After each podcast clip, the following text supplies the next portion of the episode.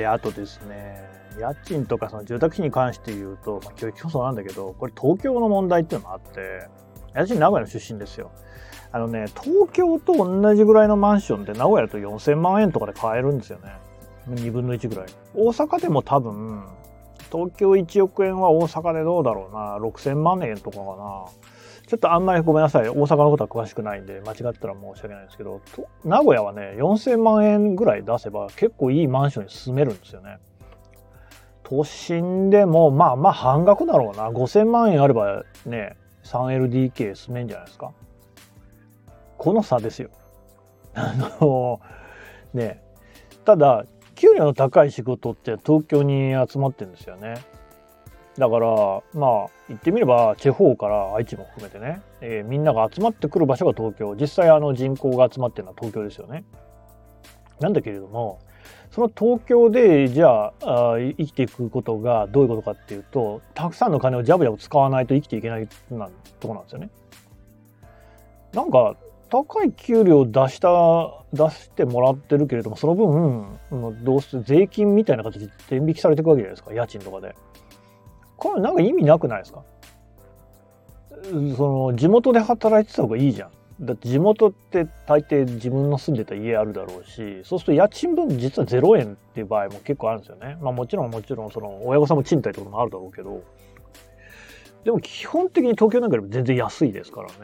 で仕事って今例えばほらテレワークとかだとどこに住んでたって同じことはできるでしょ？東京にいないとできない仕事って何ですかね？そもそも例えば工場労働とかっていうのは東京じゃないとこでやるでしょ、まあ、農業とかもそうですよね。なんでみんな東京にいるの？会議は Zoom とか Teams とかでやってんじゃないですか。ね、ビデオ会議システム、WebX とかね。そうするとですよ、みんなが東京にいる理由って何？営業？営業もでも今って、ズームとかでやるんじゃないのかな会社に訪ねていくのかなまあたまにはあるんでしょうけどね。私自身、人様のオフィスに行くことってあんまないっすもんね。取材もね、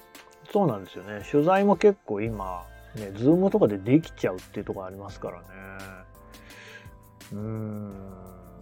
してみるとなんで東京にいるんだ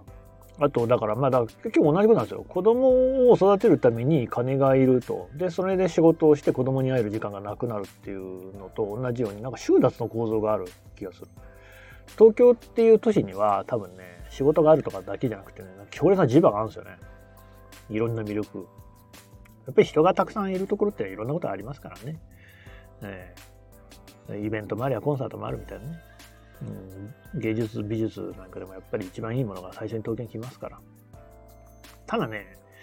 そのために働いているずっと何言ってるかというと別に名古屋にいようがもっと名古屋なんかでも人口の少ないところにいようがなんか一定の職があれば賃金が安くってもその分生活費が少ないから同じぐらい豊かな生活ができるっていうかむしろ多分地方の方が豊かなんですよ。家広いところには全然住めると思うし自然も豊かだしね。例えば治安もいいし東京より治安いいでしょ。交通事故とかに遭う割合も低いですからね。まあ愛知県はそうでもないんだけど普通はそうですからね。もちろん物足りなさはあると思いますよ。刺激も少ないと思うんだけれどもそんなんたまに東京行きゃいいじゃないですか。ね。今どっからだって飛行機だったり新幹線とかで東京がすぐ行けますよ。え、じゃあ何？東京で暮らさなきゃいけない理由ってっていうのはね、これは私ずっと思っていて、ずっと東京に住むつもりなんかさらさらないんですけど、ただやっぱりなんか東京で仕事しないといけない状況なんだよな。だって会社が東京にあるもんな。そして会社に上がってこないとできない仕事がある。うん。やっぱ人が集まってることの強さっていうのはどうしてもありますけどね。いやいや、なんか、そのまあ、大体私のね、えー、話したいテーマは言ったかなと思うんですけども要するに我々の人生って、まあ、賃金労働をする時間っていうのが大半を占めるじゃないですか。それはなんでっていうことなんですよ。その人生そのもちろんね働かざる者食うべからそりゃそうだ。だって私たちの労働ってなんか別にその食っていくための労働と違くありませ、ん、食っていくための労働してる人もいると思いますけれども今の世の中の仕事ってなんか食うだけだったらいらない仕事ばっかりじゃないかなって思ってるんですよね。その暮らしを豊かにするとかそういう方向の仕事がほとんどじゃないですか。であと実際そのいわゆるエッセンシャルワークって言われるマジで生きていくために必要っていう仕事ね公共交通機関の運転手さんだったりスーパーマーケットの営業あるいはレジを打ったりとかね陳列したりとかね、えーまあ、農家さんとかねえー、それからまあだからさっき言ってた社会を支えているのは結局今、えっと、家に誰もいないから家事をその分みんなが、えー、雇用会社でやってるわけですよね。会会社、うん、まあでもそうですよね。保育園とかもそうだしそれからね、えー、外に料理を食べに行ったりすることでご飯作んなくてよくなるとかあと家電とかもねそういうものがあることによって家事の代行をしてくれるわけですけれどもあとネット通販とかそうですよね買い物に行かなくてよくなるとか要はその家事としてやんなきゃいけない仕事っていうのを維持するために企業っていうものが存在しているっていうことです。ただ当然そこにはお金を払わなきゃいけないわけですね。これが資本主義ってことなのかなと資本主義っていうのはあらゆるこの社会の要素を解体していってですね全部商売にしてしまうっていう側面があるように思うんですね。でまあ、今まさにそうやって我々の生活っていうのは、えー、古い話ですよね。金を中心に動いているっていうのはこれ間違いなく言えるんじゃないですか。あまりに古すぎて手垢がつきすぎてですねもう誰も言わなくなりましたけれども本来はでも人生にとって必要なものってそういうことじゃないと思うんですよ。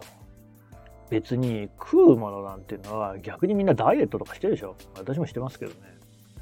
別にそんないらないんですよね。多分月2万円ぐらいあれば十分なんですよ。2万円は多分稼ごうと思ったらすぐ稼げますね。バイトで行ける。それじゃあ何かが足りないっていうことなんですよね。社会が回っていかないっていうことだけじゃないと思いますよ。だってエッセンシャルワーカーはみんな給料低いもんね。給料の高い仕事って全然違うんですよ。新聞社も給料高いですよ。えー、商社とか銀行とか不動産業金融業銀行は金融業か不動うんまあだからね結局、そういう仕事をするっていうことが資本主義においては求められていてね経済学っていうのはね人間は全て合理的に動くっていうことは前提ですからねその上で、えー、まあ社会が成り立っているというかそうしないと社会が駆動していかない仕組みですよね。だから我々はこうね、一生懸命ね、あの、カゴの中のリスよろしく、リスじゃない、ハムスターか、たったかたったかたったかこうね、ずっと走ってるわけですよね。えー、そうするとまあ餌は出てくるんだろうけれども、でも本当の人間の暮らしっていうのは子供を産み育てたりとかね家の中でこう掃除をしたりとかご飯を作ったりとかっていうこと。これサムですよね。えー、サムっていうのはねお寺では作る務めるって書いてサムって読むわけですね。仏教で。サムエのサムですね。サムエっていうのはそういう石ありますよね。なんか陶芸家が着てるようなやつ。サムっていうのはまさに、えー、朝起きてお経を読んでお寺を吐き清めてご飯をちょっといただいてでまたお掃除をして念仏を唱えてお経をあげて、えー、お掃除をしてっていうのをお坊さんって一日ずっとやってるんですけどあれあれ家事ですよね。掃除と炊事だから。まあ、お経を読む部分はね、別に何かにしたらいいと思いますよ。読書でもいいしね。なんか自分の趣味にやっててもいいと思いますけれども。本来生活はそのようなもののはずなんですけれども、資本主義の世の中を動かすために私たちは賃金労働をして、で、会社のために、あるいは官庁ね、もそうですけども、組織のために働き、心をすり減らしですね、子供との時間を奪われ、そしてなんか狭い部屋に住んでですね一生を終えていくっていうこの暮らしぶりね。これはやっぱり引っかかりますよね、まあ、おそらく分かってます私も。ずっとみんなそういうことを言ってきた。昭和の人も多分同じようなことを言ってたんだと思うただねもう今ね。これだけの世の中、AI も発達した、様々なね、遺伝子工学とかも進んだ、まだこのレベルなの。孔子やね、アリストテレスやね、ブッダの頃から何も変わってなくないっていうところが、まあ、やっぱり私の不満だし不安ですよね。Thank you